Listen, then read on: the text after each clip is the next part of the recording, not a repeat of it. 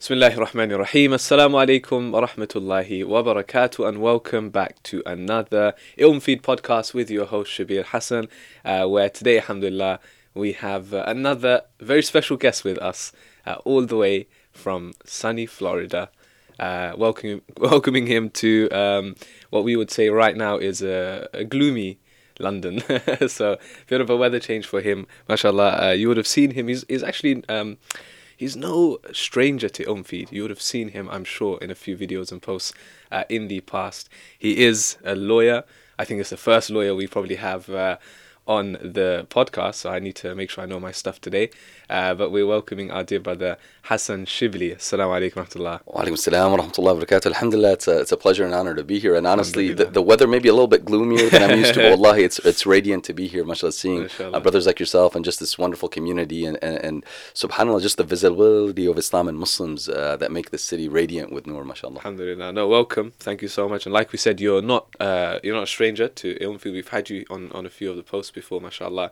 And uh, is this your first time here, by the way, in, in London? It's my first real trip. Every time before uh, here has been uh, sort of transit. So okay, I'll be transit. here for a day or just overnight. But alhamdulillah, this is the first time I've come to really engage with the community and, and be able to benefit from brothers and sisters and engage in some programs as well. Alhamdulillah. And, you, and uh, we were just talking before, you've had uh, quite an interesting trip already so far. You've had a few incidents that you've run into. Uh, seeing, well, on one side, you, you, I guess you're seeing in London how active it is in terms of, mashallah, there's a lot of things happening in the Muslim community. But at the same time, you're also seeing a different side to things as well. Um, but how have you been finding it so far? no, it, I mean, it's been inspiring from the moment I landed. You know, mm. we went straight to Islam Channel, and it was just really inspiring to see the Muslim community. At first, I thought we were going to, uh, you know, a, a, regular corporate sort of Western TV studio that maybe they rented some space in. But it, okay. it was amazing to see that it was just run by the Muslim community, yeah. um, and to see how advanced the Muslim community is in terms of. Uh, in, uh, having their own you know TV channel. Mm. Then Alhamdulillah, just literally from the moment I landed, you know, seeing brothers and uh, you know sisters in, in hijab, brothers mashallah, following the sunnah, and and they're the ones that are at customs and at the at the border and at the you know the, the, security lines and whatnot, and just how vibrant. I mean, I've never seen a complex like the East London Mosque uh, yeah, anywhere yeah. really. Just Subhanallah, and how full Dhuhr is. I mean, that is beautiful. Literally, mm. we, we just went yesterday to pray Dhuhr randomly, and the entire masjid was packed, and we're talking about probably thousands of people. So it's very inspiring to see that. At the same time, I think with with the high uh, rate of Muslims and the high concentration of Muslims, mm. the truth of the matter is, I think we suffer from the same problems and ills that, that society as a whole does, and yeah. uh, we need to be able to engage with our youth and and help them recognize that listen, there, there isn't anything within our deen, within our Sharia that Allah has prohibited except to, to give us life mm. to give us protection, to give us success. That's what Allah wants for us. And, and, I mean, I don't know if you want me to get into examples of what I had seen, you know, the first few nights. Yeah, why not? Why yeah, not? yeah. It was it was it was a little heartbreaking. I was I was sitting in the hotel lobby, um, you know, close to Fajr time, still suffering jet lag and trying to catch up on U.S. work. Yeah. And um, a young man goes up to, to one of the people in the hotel lobby and says, "Listen, man, I got my, my cash. I'll give you cash, but can you reserve a room for me? Because I um, I don't have a credit card on me. I lost my wallet, yeah. and uh, there's no way I can get a room otherwise." And the guy's like, "No way, I ain't gonna do it." And the guy was really upset. He's like, dude, I'm black, you're black, you're not helping me out as your brother. Like, that's messed up. Yeah, yeah.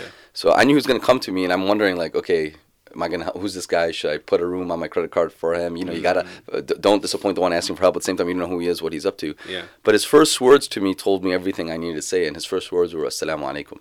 You know, wow. when he said "Salaam alaikum," and he was one of our, uh, you know, brothers. Not, it's not just that we help our Muslim brothers; we have to help everybody. But still, there's that affinity that we have by virtue yeah, of our love for Rasulullah and commitment to the Deen.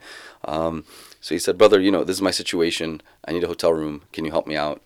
Um, I said, "Listen here. I got two beds in my room. Just come, sp- come spend the night with me. You're, that's fine, no problem." So yeah, she offered you. So I offered my room. Yeah. Uh, that's, that's a risky Allah. move. That's a Bismillah, risky man. You know, you, with, without without risk, you can't get gain. And I, you know, I just felt in that circumstance that was the right thing to do. Okay. And I sincerely hoped. I mean, whenever you help somebody else out, Allah will help you out. Well, this is my experience in life. A lot of times in life, you face tremendous challenges, and and sometimes I face such challenges that I don't know how to overcome them. Mm. And so what I do is when I know I'm facing a challenge that I don't know how to overcome, I rely on the words of the Prophet Muhammad that that Allah helps His servant so long as the servant is helping others. Yeah. So Alhamdulillah, I, I do my best to find somebody in need of help or a situation I can help with. And even if I'm ignoring my own situation, I try my best in that situation. Alhamdulillah, Allah's pulled through for me every single time. Really, you find miracles happening where Yeah, you yeah. hit a roadblock, you don't know how to overcome it. So instead of trying to fix your own situation, everybody's busy with themselves, find somebody else, help them, and wallahi, Allah will help you. So that's sort of what inspired me to offer the room to the guy. Um, but after I did that, he's like, "Nah, man, you're not gonna want me to stay with you." I said, Okay. "Why?" He said, "I, you know, I've been drinking. I'm actually drunk." Oh wow. So I said, "La hawla wa la quwwata illa billah." I said, "Akhi, look, look at your state now because you're drinking. This is this is why Allah prohibits drinking. You know. So hmm. I love you, my Muslim brother. You know, I'm not gonna judge you, Yeah. but you should reconsider because look at where your choices are leading you to." And he said, "Subhanallah, man, I love that you're just you're making me feel welcome. and You're not judging me, and you're you know what? It's from Allah Subhanahu wa Taala that we met tonight." And Oh, you he actually I'm, said that, yeah, yeah. he said that himself, and he said, "You know what? I love Allah. I love His Messenger." Remind me of the hadith where someone was being punished for committing a sin like that, Yeah, and yeah. and some of the Sahaba cursed him. and He said, "Listen, don't curse him. Allah, He loves Allah and His Messenger." So we don't need to help the shaitan against our brothers and sisters. And and for mm. those that are watching this, I mean, some of some of the viewers may have struggled with different problems like drugs, alcohol, and whatnot. And listen, Allah loves you. He wants to forgive you, and and uh, just you need to take that action, make sincere niyyah to turn away from it because it's, it's going to destroy you otherwise in this mm. life and the next potentially. So in that circumstance, Alhamdulillah. We brought him in. He spent the night. He was very grateful the next day. He gave me his word. He's gonna he's gonna make his strongest intention to give up alcohol. And if he does, Alhamdulillah, that could be a good sadaqah jariyah for us. That, that Inshallah. we've been a means of him turning away from it. But uh, what was more troubling was the next night. Okay. Uh, and the next night, again, I'm sitting in the hotel lobby. We just got back from our lecture. You know, it's it's about one two a.m. and uh, it was a long drive from from the other city we were at. Mm. And I'm sitting to catch up on emails and work before I go up to the room, and then somebody runs out that somebody had just jumped in the river. Our hotel's right on the river. It's freezing outside. Yeah, And somebody had literally just jumped into the river.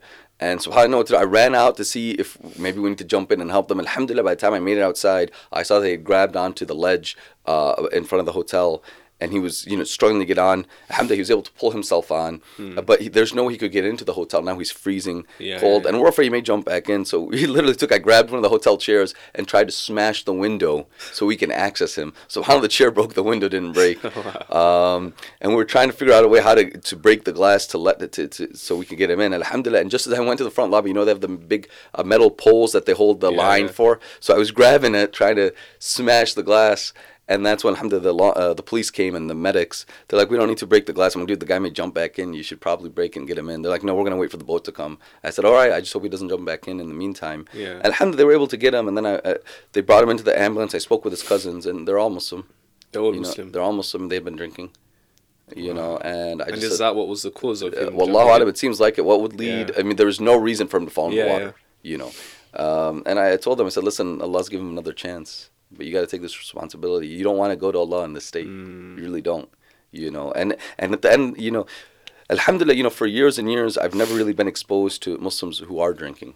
Uh, but recently, for some reason, I found myself in situations Yeah. where I've been around Muslims, uh, like like the past two nights, and then again it happened again the third night in the hotel lobby. I don't know what, Oh, what wow. it is, Ajib, uh, but uh, who who- are in that state, and Subhanallah, then I really understood why Allah hates alcohol and why it's such Mm. such, such a uh, you know prohibited thing in our faith because you really just lose your mind. You lose who you are. Yeah, you're yeah. gone. I mean, it's humiliating. It's embarrassing. Uh, and it's not a state you want to be in. So, alhamdulillah, let's be grateful that Allah has blessed us with Islam. If we're not struggling with alcohol, then don't don't look down at the people who are. Just be yeah. grateful that Allah protected you, because it just takes you know one moment for Allah to change your heart and to put you in that test and that fitna, and then it may be very hard to get out. But have empathy, and we should really be driven by love and empathy for our brothers and sisters who are Muslim, and even those that aren't that they find guidance, that they find peace, that they find success. You know, when you're growing up and you're energetic in the dean and you see someone doing something wrong, you may think, oh, may Allah curse him and Yeah, uh, yeah. this and that and destroy the. You know, there is that mentality sometimes, and I think that comes from immaturity. But when you Mm. really realize everybody belongs to Allah, and if any of us are taken to task for our own deeds, we'd be doomed. We need the Mm. mercy of Allah. And if we want Allah to give us mercy, we should show mercy to others. And we want to be a source of guidance for others. You know, Yeah, if we come with them aggressively and harsh, that's not going to help them. They can sense, people can sense. When I was sitting in the hotel lobby, wallahi, uh, uh, uh, maybe I should stop sitting in the hotel lobby. That's today's lesson, you know. Allah probably it, yeah. But, you know, it's a clean lobby there, you know. anyway, it is what it is. Uh, but a lady came and she said, you know, I, I'm an atheist. And I could tell she had been drinking too. Um, uh, uh, she's an atheist, but she says, I, I could feel the faith that comes through you as a Muslim. And I could feel that you genuinely want good for those that are around you. Because she had seen me talking to the other brothers that, that Yeah, had been yeah. drinking, subhanAllah. Um, So I think people can sense that. They can Mm. sense when you're just, you know, coming from a place of arrogance, trying to tear them down, Yeah, yeah. versus when you genuinely want what's good for them. And I, I know I've been talking for a while. Us lawyers are good at doing that. But No, I'll no. finish with this beautiful saying of Ali radiallahu an. Uh, he said, "Whoever doesn't have three sunnahs has nothing. Okay. The sunnah of Allah, the sunnah of uh, His Messenger, and the sunnah of His chosen ones. The sunnah of Allah is that you hide people's faults. You don't just want to expose everybody's uh, problems and challenges. You know, unlike our cancel culture today. You know, uh, just throwing our deen away with a Facebook uh, post or a, a Twitter tweet. Yeah. Um, so that you hide people's faults. The sunnah of His Messenger is you deal gently with others. Sallallahu Alaihi Wasallam. That was his example, you know. And the sunnah of his chosen ones is that you bear with patience the harm people throw at your way. Um, you're, you're, you're, you because when you do this work, you know, you, you sometimes get hurt from those closest to you. Yeah. Uh, but you have to be steadfast. And uh, ultimately, you know, one one final point I really want to emphasize is it's very important. I think we, we try to make our hearts as a waqf, as an endowment for the deen of Allah subhanahu wa ta'ala. How do you do that? You have such love in your heart for Allah and His Messenger that you really just have a profound love for all people that, that say La ilaha illallah Muhammad Rasulullah. And through that, you never look at another believer with enmity or hmm. hatred or malice or jealousy. These are things that are really destroying us often as a community. Isn't the Islamophobes? I can deal with Islamophobes. Yeah, you know, yeah. and you see this. We were talking about the story of Yusuf earlier, alayhi salam. You know, 50 arrows from the enemies is still easier and less painful than one arrow from one of your brothers or sisters in the faith. So it, it's very important we keep our hearts pure. You know, and, hmm. if, and and the idea is, you know what? I'm going to love Allah so much that I'm going to love everybody who says La ilaha illallah Muhammad Rasulullah. In fact, I'm to love everybody Allah created. and I'm going to want good for them. So there's not going to be any room for hatred for the fellow uh, believers. Of course, we will have hatred for injustice. We will have hatred for oppression. We'll work against it. When it comes to our brothers and sisters, there can never be room for love of Allah and a hatred for a mu'min in the same heart. And we got to remind ourselves of that, especially in times of conflict and and, and uh, disagreement. I think it's really important, especially the approach that you're mentioning about. Obviously, as we're you know wherever we might be in London or anywhere else, we're always going to come across Muslims, our fellow brothers and sisters, that might be doing something wrong. And I think one really important point you mentioned was about the approach. That when you do want to speak to someone, you don't speak down at them. You know, you try to speak to them, reconnect them with Allah Subhanahu wa Taala. Because I've seen it so many times where you have people they're struggling, uh, and it is a genuine struggle a lot of the time. Um, but based on your approach, that could push them even further away. And uh, I think it's important, like what you were mentioning, the fact that even uh, a lady came up to you, she's an atheist, saying that I, I felt the the genuineness of, of what you were saying. And I guess it ties in with even the the word nasiha itself, what it what it actually means. I think a lot of people misunderstand what nasiha means when you're trying to advise people. Um, Surah Yusuf, because since we were talking about it, uh, the the brothers of Yusuf salam, they said, "Wa inna lahu lanasihun." They're trying to convince their father Yaqub that, you know what, we actually really do care and we do wish well for Yusuf. Obviously, they were lying. It wasn't true, right? Because they had other intentions. They wanted to get rid of him. They wanted to throw him into the well. But the wording that they used was the same word as nasiha, which is to actually t- to take care of someone, to wish well for someone.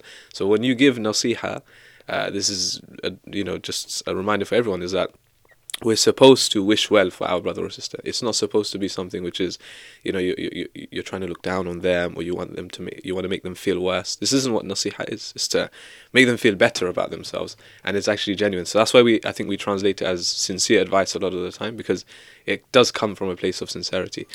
So yeah, I think it's it's it's really important that approach, and uh, yeah, it's just interesting to see that in the three days that you've been here, uh, a lot's been happening in Yeah, that hotel lobby. So time to get out of there. I'm maybe the lesson joking. stay away from the hotel lobby. But the problem is they don't have internet in the room, so Yeah, that's where yeah, I can no, catch up on my work. Uh, but you know, Subhanallah, it's very important also when you engage with your brothers and Mm. sisters, especially when they're in that state. You know, we're taught to really firmly believe that they may be better than you in the sight of Allah. They may be closer to Allah than you. Yeah. mean, tomorrow they may make tawbah, to, uh, and you may be tested with something even worse. See, a lot of times uh, people look down on others because of a lack of experience. Mm. Just because Allah hasn't tested them in that state as of yet. So just be grateful. If Allah's protected you from something, that should never lead you to arrogance. Arrogance is from shaitan, and that's what's unforgivable, right? Mm. Yeah, I- yeah. I mean, shirk is the only unforgivable thing, but that's arrogance is what leads to kufr. That's unforgivable.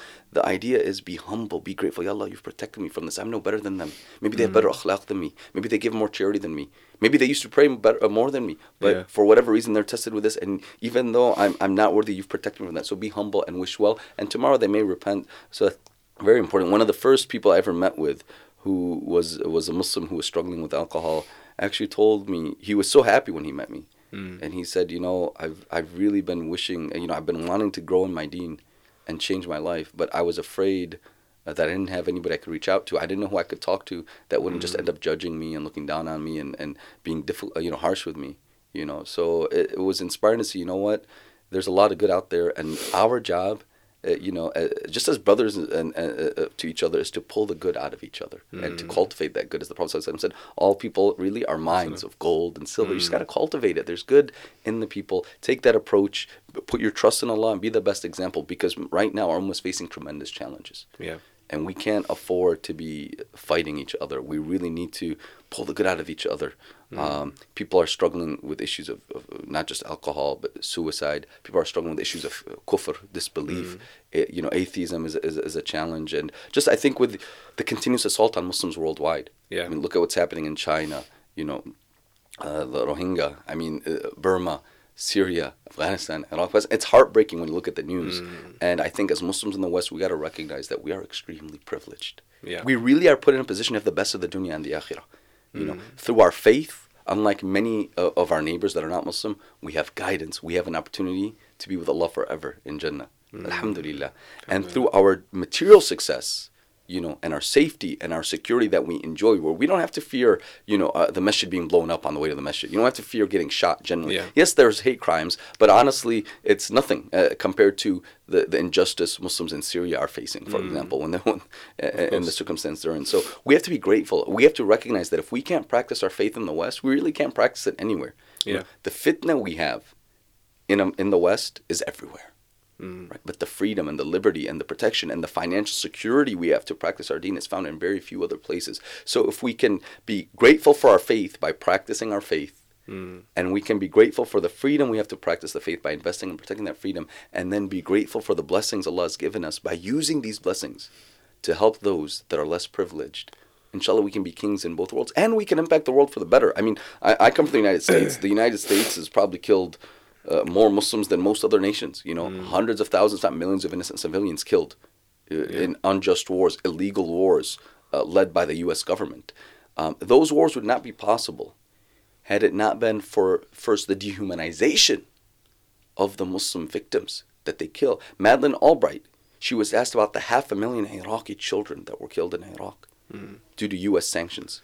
And when she was asked about that, she said, I think the price is worth it. It's because those brown Muslim kids were dehumanized. You think she would dare say the same thing about white Christian kids? Five white Christian kids wouldn't be worth any political cause. Yeah. But because they were brown Muslim kids, it was worth it. So the point is, Islamophobia as a tool right hmm. now is used to literally shed the blood of innocent Muslims around the world.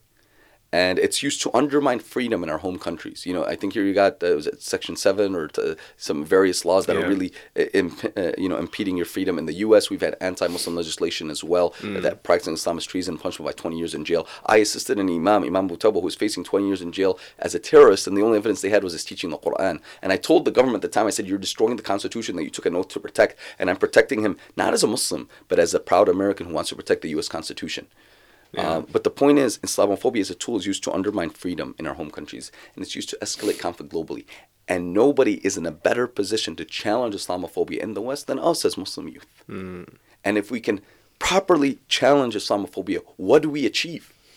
What we achieve is that we protect liberty at home for all people, and we also help them find guidance.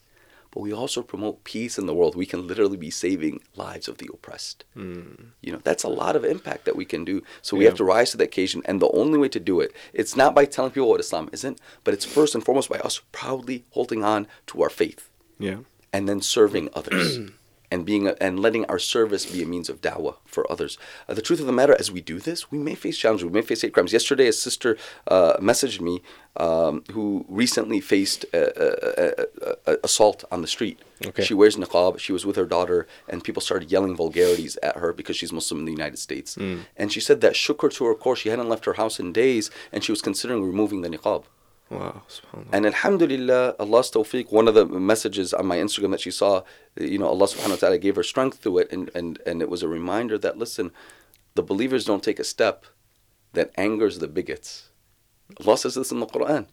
except Allah elevates their status. And when we walk in the West, hmm. proudly holding on to our deen and the Sunnah of Rasulullah, sallallahu we are testifying to everybody that sees us, La ilaha illallah Muhammad Rasulullah, and that Muhammad Rasulullah sallallahu was a man of truth and that we love him.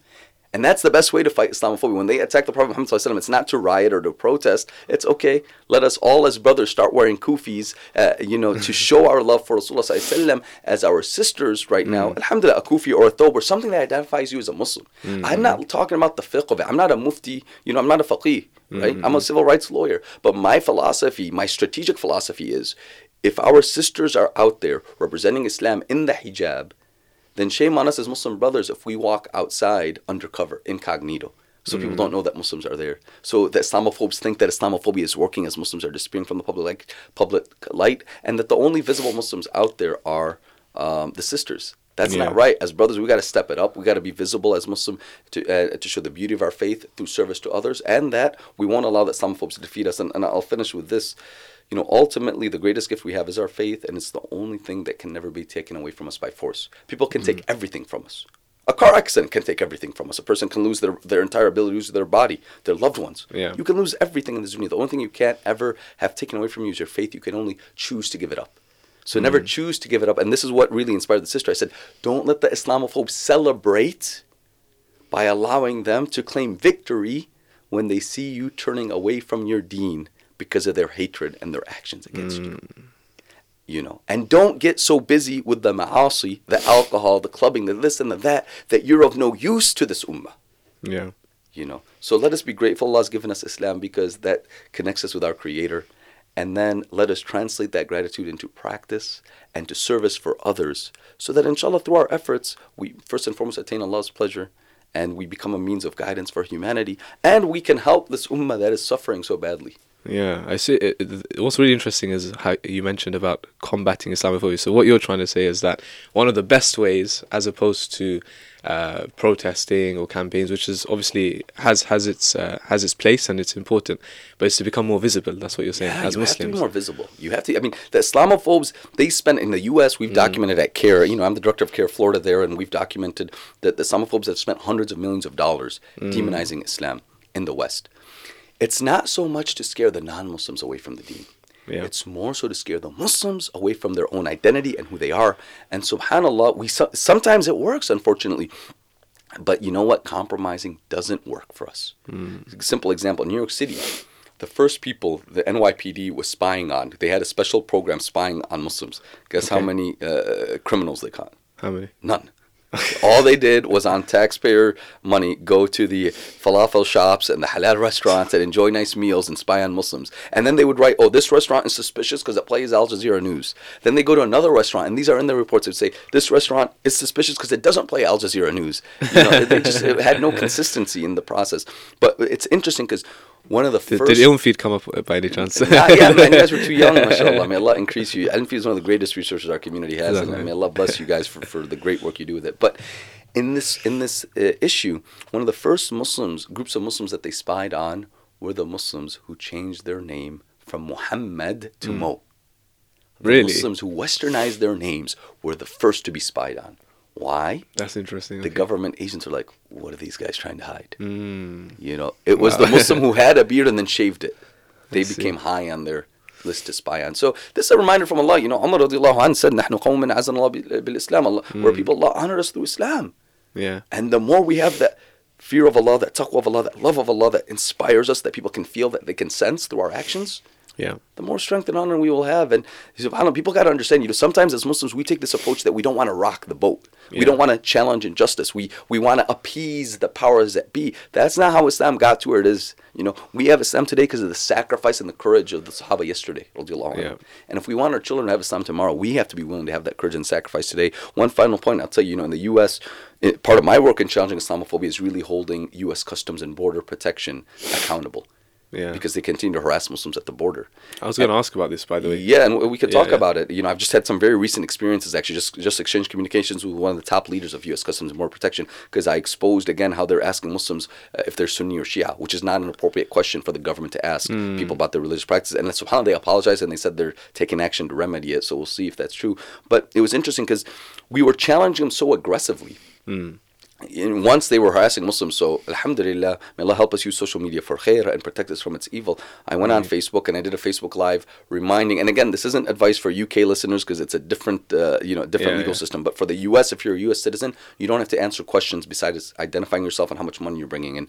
So um, I went on Facebook Live and I told everyone, listen, US Customs and Border Protection is targeting Muslims don't answer their questions about your religious beliefs. And I shared it, alhamdulillah, Allah tawfiq, you guys about 40,000 views in a day. So I shared it with US Customs. I said, look what you made me do. Because of your bad behavior, I had to warn my whole community. Now y'all look bad and you made me do this. And I don't want to do this. I don't want to make you look bad. I want to make you look good. Help me make you look good. So I got a call from from one of the top leaders within U.S. Customs and Border Protection, uh, from their uh, from their assistant, saying, "Listen, uh, the boss wants to talk to you."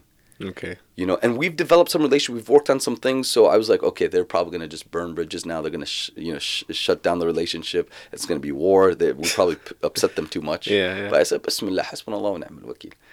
So to my surprise, when I got on the call, the, the head, one of the top leaders, Yeah. said, you know, Mr. Shibli, I got to tell you, if I ever needed a lawyer, I'd want you and CAIR to represent me because you guys fight so strongly for your community and we respect that. So again, Allah gave us actually more strength and they Mm. respect us more. Now they listen to us more. Uh, this wouldn't happen if we just tried to compromise or Yeah, yeah, hide. yeah. We need to be people of strength and courage, and we find strength through our faith and translate that to service for others. That doesn't just serve the Muslim community. The Ummah of Muhammad isn't just the Muslims. He was sent for all humanity. Yeah, yeah. You know, remember when how many Muslims were around when the Prophet began preaching? Not- Everybody was not Muslim Exactly. who received yeah. his message. And then they became the greatest of believers. We need to be that means, inshallah, for guidance through that adherence to the sunnah and that service and that fearlessness. Inshallah. I wanted to ask actually about some uh, some experiences because I mean, I don't know. I, it seems to be there's a in like you said, it's different the the UK and, and, and the America dynamic. So what what are your experiences whilst flying? Have you had any any story? And I'm sure obviously you've dealt with other cases as well. Um, so shed some light on some of your experiences. Yeah, you know, actually, It's become a thing now, like you know, flying while Muslim, right? Yeah, yeah, It's become yeah. a thing. Like every time you know a bearded guy or someone with a Muslim, very Muslim apparent name is flying somewhere, uh, they get stopped, they get checked, they get asked questions. So just yeah, I just wanted to hear some, some of your stories. No, that's a great question. And if you go to my Instagram, we actually recreated a scenario. Oh, really? You know, Okay. people got to check it out. It's, it's a good video, and then it tells you what to do in those circumstances. But look, essentially, when I was in law school, I worked for Delta Airlines, well-known international Mm. Yeah, yeah, airlines yeah. based out of the U.S., and uh, I would have unrestricted access to the airplanes. Unrestricted. Literally, I could go in, access the airplane without being searched, without being questioned. Okay. You know, do whatever I want there. I mean, what did I do? I cleaned it, and took the luggage off, and then hung out and studied for law school in the break room. Um, but when I wanted to board a flight, it would take me over an hour with the with the uh, agent on the phone speaking to national security. You know, to clear National my name security, to board. Yeah, really? the Department of Homeland Security. Um, and it was so inconsistent. I'm like, I passed the FBI background check. I have unrestricted access to this plane. And yet, when I want to board as a passenger, even though I just had access to it, if I don't board as a passenger, I could just go Yeah, to the yeah, employee access. You know, how does it make sense that you guys are treating me in this way? And and for years, I was going through a hard time traveling. Um, in fact, once I had a meeting with President Obama. I was Okay. invited to the White House Yeah. and I couldn't get my boarding pra- pass printed in time. I couldn't get cleared through the, their security hotline fast enough, so I actually missed the flight, and I Oh, had wow. to buy a new ticket. Alhamdulillah, I still made it. And then when I got to the White House, it took me two minutes to pass through the White House security, through the Secret Service, to, Yeah. to be standing there with the president, give him a letter advising him on Syria and civil rights and the FBI harassment of Muslims. But it took me two minutes to get there. It took me longer to board the flight. It doesn't make sense. It was inconsistent. Yeah. And and this had really started when I was 18. I attended an Islamic conference, and when I, this is really what you know, sort of the one incident that made me who I am today, mm. really. And I'm grateful for it because, Alhamdulillah, it was one act of injustice has helped me, bifadlillah, fight many acts of injustice. And the same agency, basically, they created a monster on that day, and, and they're still dealing with the monster that they created, you know. And I was remembering.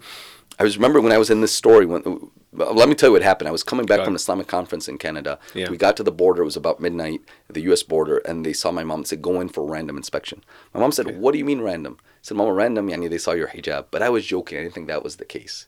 I woke up my little brother. I woke up my little sister, and we went into the secondary inspection room at midnight, and we were shocked at what we saw. There were 40 members of the Muslim community We were all held for about six, seven hours. Wow. We were interrogated. We were frisked. We were treated like criminals. Meanwhile, non citizens were in and out in 15 minutes. And I told the officers, while you're wasting time with us, real criminals could be getting by. He said, I'm afraid of the same exact thing. And sure enough, a man who killed an entire family in Canada made it across the border with the bloody weapons in his car. But he wasn't stopped because he was a white Christian American guy. And that woke me up that Islamophobia makes us less safe mm. because real criminals can get by when the government is just focusing on people because of their religion, and less free because people are afraid to practice their religion if they feel the government is targeting them because of it.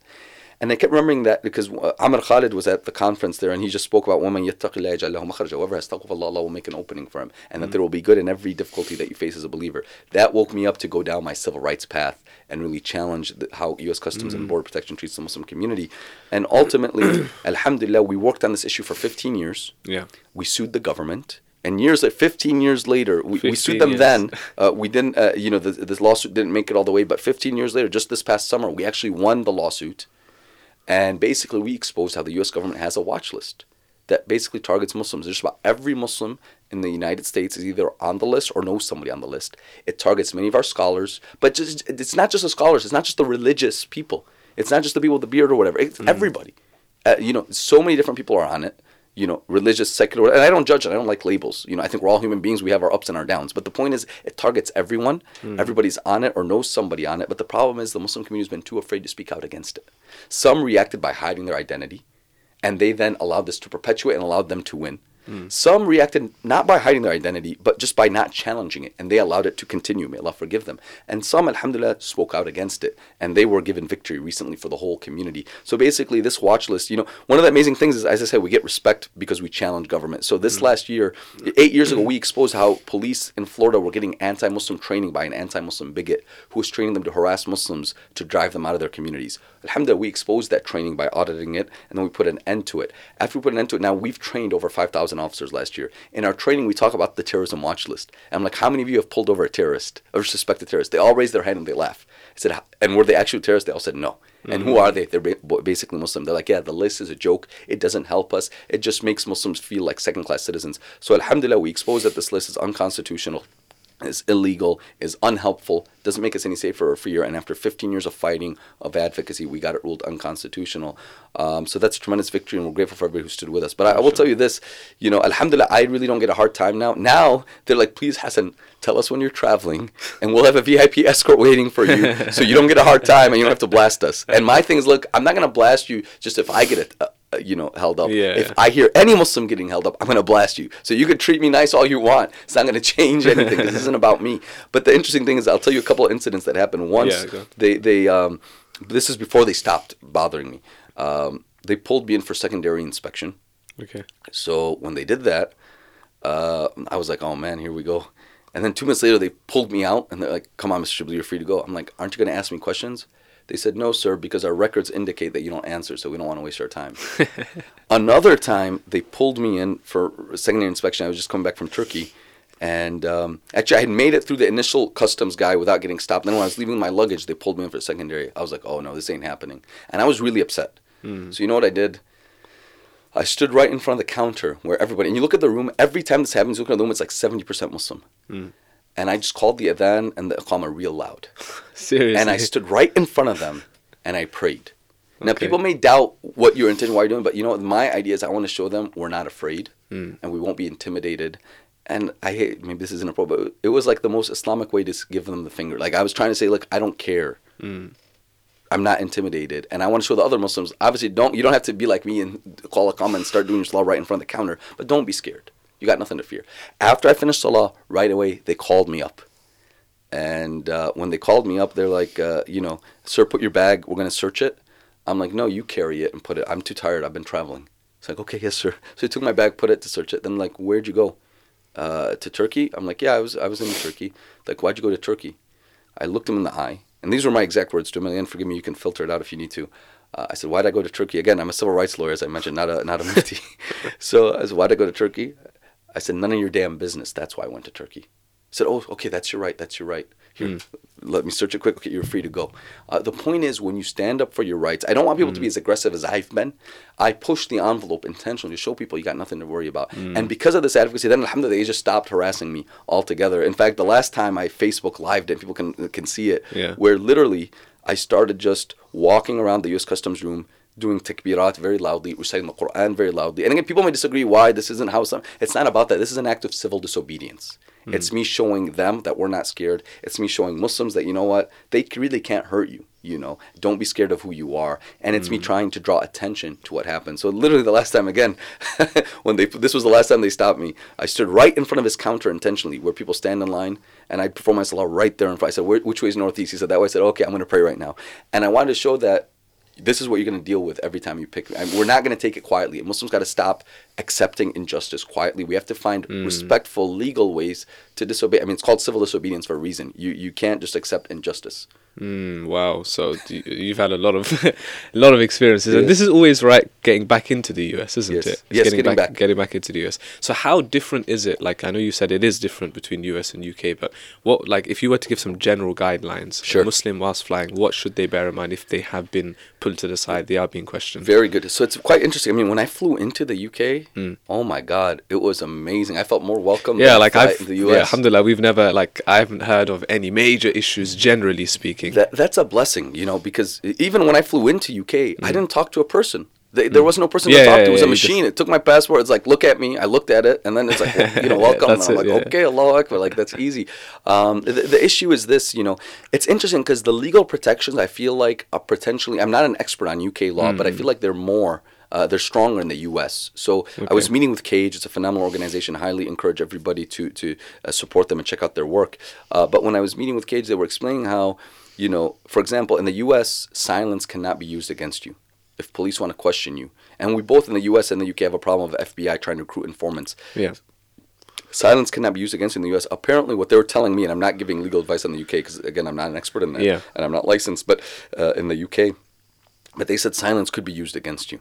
Right. You know, okay. you don't have to talk technically, but if you if you don't speak, it can be used against you later uh, later in the legal proceedings. Mm. So that makes it a bit more difficult, um, you know, uh, to deal with. Because my verbatim answer to if you're in the U.S., once you're past the border, this is for everybody. I don't care if you're citizen or not. Never speak to the FBI without a lawyer. Okay. It will destroy you even if you're innocent, even if you have nothing to hide, too many of us say, "Oh, I've done nothing wrong, got nothing to hide." So I'm going to speak to them. You dig your own grave. That's assuming you, that you won't be in trouble. Is assuming that they have good intentions. Yeah, they yeah, don't. Yeah. I have messages right now between an FBI agent and a Muslim, and they were trying to push to become an informant. You know, so and it's not just informants because we got. No, I mean, the worst we got is like double parking in the masjid. There's nothing to inform on. You know, maybe the biryani. you know, uh, but what they're trying to do is create yeah, terrorists. Yeah, yeah, like They, they make you edge somebody to do something mm. bad and they arrest them. Oh, we caught another terrorist to, to fit their narrative. Um, but again, when you're visiting the U.S., when you're in the U.S., you never have to speak to the FBI without a lawyer. They, they want to speak to you, just contact CAIR. Say, I don't want to talk to you without a lawyer. They're going to say it's going to make things worse. You don't need a lawyer. Okay, remember, men naja, whoever's quiet is good. Sallallahu taught us. So just contact CAIR. But apparently in the U.K., they're, they're, it's more complicated than that. Silence can right. use against you. Also, at the border, you're really under no obligation to answer anything. Mm. As a U.S. citizen, they have to let you in the country. So besides your name and perhaps you know if you're bringing ten thousand dollars or more in or out of the country, you don't, really don't have to answer anything. Uh, but apparently in the UK, they have more right to force you to, to answer certain questions. So, it, it, from a legal perspective, I feel like there's a little bit less rights. But from a practical mm. perspective, I feel like you guys got it easier in a sense. I don't know. I mean, just my own experience traveling through. It seems seems like it. Yeah. I mean, from from the stories that we hear from the US, I, I don't think we can relate as much here in the UK. Right. There, there's been the odd occasion here and there, but like you said, generally speaking, coming back in, like flying back in from another country, I've personally Alhamdulillah, that's a blessing. May Allah preserve it. I now, mean, the issue is if you're from the UK and you're visiting the US, what should you be aware of? Well, yeah. here's the point. Look, for you, I know you have a big US audience. Look, if, again, if you're an American citizen, just remember this. They got to let you in the country. Mm. When they got to let you in the country, you're under no obligation to answer anything. My general advice for US citizens and green card holders when you come to the US border, when you make it to the initial port, just answer basic questions where you came from, where you're going. Be friendly, be regular. Don't talk too much. Yeah, Little yeah. Is, is, is good. But just answer the basic questions and any required declarations mm. like that they make you fill out on the form. Answer those ten thousand dollars or more, fruits or vegetables, whatever it is. Besides that, you know, if they take you for extra questioning, like you'll know because they're going to take you in another room. At that yeah. point, don't answer anything else. I'm a U.S. citizen. You have to let me in the country, sit and do your dhikr, sit, you do your Quran, do whatever you want. Uh, you know, reflect over Allah's blessings, but don't answer their questions. Mm. You know, don't give in to them. You're under no obligation. They may ask for your cell phone. You're under no obligation to unlock it, nor are you under any obligation to give them your password. do not do so. It's Yeah. it's you're betraying the trust because so many people message you. It's private. It's not the government's business. You Mm. may have your spouse's photos, your your mother's photos without hijab. You're betraying the trust. Do not betray the trust. Do not unlock the phone. Do not give them a password. They may threaten to take it, but even if you give it to them, they may still take it. You know, so Mm. why would you give it to them unlocked? And we won a recent court. Uh, my brother was in this lawsuit. They attacked him to take his cell phone away from him. Okay. Uh, my brother who's a filmmaker in the U.S. Akram Shibli, may Allah bless him. Um, but uh, he won the lawsuit. The, the, you can't Yeah, do that, you know. So keep that in mind if you're a U.S. citizen. Do not unlock the phone. Do not give them the password. If they take your phone, contact us. If they harass you, contact us. If they take you in secondary inspection, don't answer more questions. They gotta let you in. You got nothing to worry about. Don't be intimidated. Don't be scared. If you're not a citizen or a green card holder and you're a visitor, this is where it gets more tricky Right. because U.S. Customs has a lot of leeway to deny non-citizens and non-residents entry into the country. Okay. So you almost gotta, I hate to say it, you know, definitely speak to a lawyer before you travel if you're worried about it, you know, and get particular advice because you almost gotta play along and answer questions. For this phone, you may have to open it. So I would, what I would do is just, you know, remove all your accounts, you know, or, or just get a burner phone for the trip. Uh, because if they find anything, I mean, look, one of the most recent cases I worked on is a U.S. Uh, uh, student, is a student Yeah. visiting from overseas who's a PhD at Princeton University. And you can again check her story out on my Instagram. She um, she's getting PhD at Princeton. She wears hijab. She's a black Muslim woman, very accomplished, something we're all we, someone we'd all be proud of.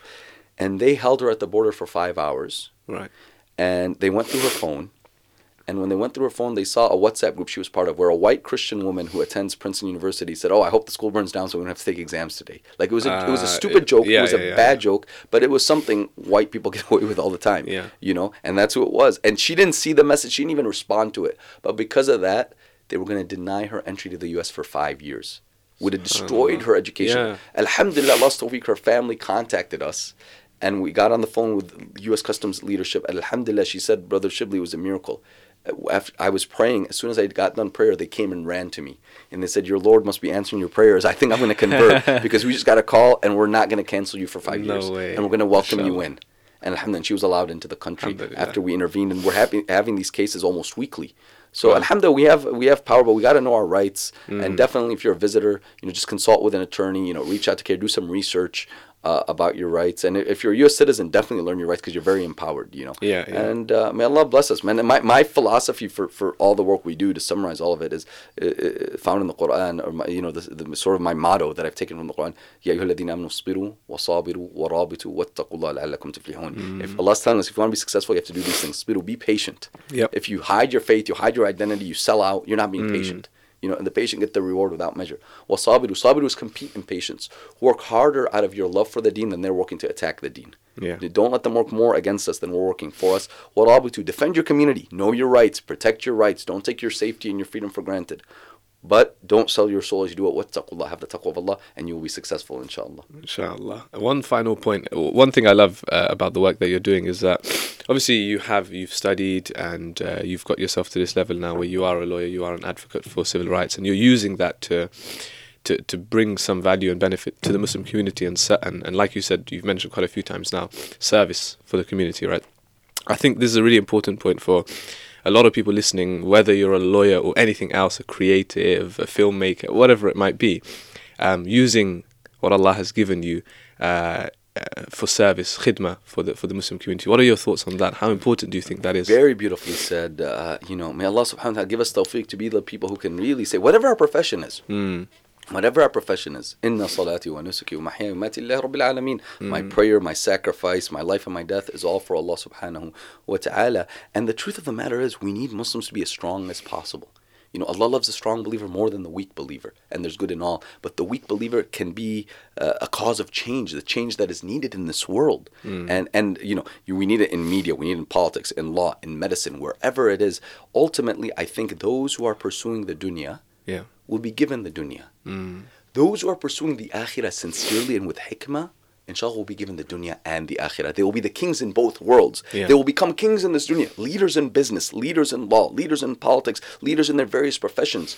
But their intention is, I'm not doing this for my ego, my nafs, the dunya, which is sure I can lose at any moment. I think Yeah, we saw yeah. a powerful reminder in the, in the in the tragic death of Kobe Bryant and his daughter. He was a king in this dunya. He lost it all in a second, Mm. and now none of this will benefit him except if he had faith and it was accepted. Yeah. You know, uh, that's the only thing that lasts. The faith first, and then the righteous deeds that come after that. So ultimately, I think as believers, we must strive to be kings in the akhirah by being kings in the dunya. So I, w- I want our brothers and sisters to just pursue uh, their education, their business in the best of ways, in the strongest of ways, but their intention is for service of others so that they can help make the world better, seeking the pleasure of Allah. The most beloved to Allah are those that are most beneficial to His creation. The most beloved deed to Allah, and what can be greater than being beloved to Allah? The most beloved deed to Allah is that you remove hardship from your brother or sister, or you enter happiness into their heart. So ultimately, I think when we are seeking the akhirah, sincerely, Yeah. Allah will make us kings in the dunya and kings in For the sure. But if yeah. we're just seeking the dunya, we'll just get that. Yeah, so yeah. let us be as strong as we can be, and our community needs everything. I mean, mashallah, Ilmfeed is a multimedia platform. You rely on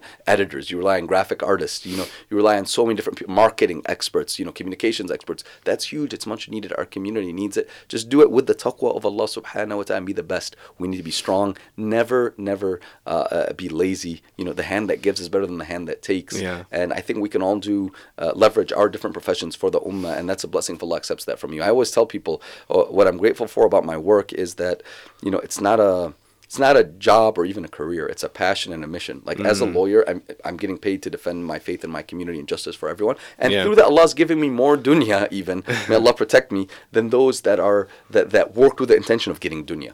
Alhamdulillah, I find myself there colleagues that went into corporate law, they went into business just for the intention of making money. And Alhamdulillah, Rabbil Alameen, when I see myself and my lifestyle, Alhamdulillah, it's even a stronger, you know, uh, uh, even in the material sense than it is. But Alhamdulillah, inshallah, the intention was always just how we can serve the community. When you do that, uh, the dunya chases after the people who run away from it. May Allah make us amongst that and give us that, that quality. It's not easy, it's a jihad, and we all need to learn from each other. But ultimately, seek Allah, and Allah will yani, give you everything that you, you could ever imagine and much more. Inshallah, Jazakallah khair. Uh, I think we've had uh, a lot of lot of you know strong points and uh, and gems that we can take from this podcast.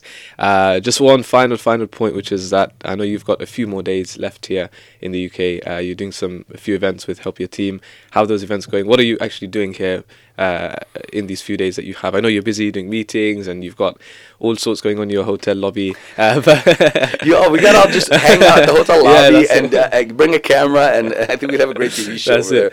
there. Um, but ultimately, besides staying up in the hotel lobby, may Allah forgive us, uh, is uh, alhamdulillah, we, we have a, almost a lecture every evening and then meetings with different organizations, institutions uh, in, in the daytime. Yeah. Uh, alhamdulillah, it's been very, very productive and beneficial. We, we met yesterday with the brother who started My Quran Club, which is just an amazing community platform where people can, alhamdulillah, uh, you know, download the app and read Quran and do khatams with other people around the We've- world. we've had him on the Yeah, podcast, yeah, by the great brother. Allah bless him. Uh, obviously, spending time with the Help Yateem team and talking about how we can change the world for the better for orphans. I was Mm. blessed to go to Kenya with them, and people can follow our journey. We're leaving again uh, uh, February 11th, we'll- uh, 12th. We'll be there, inshallah, and see, man, the money can go a long way. Alhamdulillah, you know, fifty dollars. It's enough to cover the Quran salary teacher for a teacher for a month for Wow. orphans. When I went and visited an orphanage, we had visited six orphanages in a day. Visited the last orphanage. I said, "What are your needs?" They said, "Brother, this month we couldn't pay our Quran teachers." I said, "What's their salary?" Fifty dollars a month. Said, "La hawla wa la quwwata illa billah." Alhamdulillah, some brothers had sent money from the U.S., so I took five fifty dollar bills and paid everybody's monthly salary. Allah's tawfiq. It wasn't my money; it was the brothers that sent them. Allah reward them.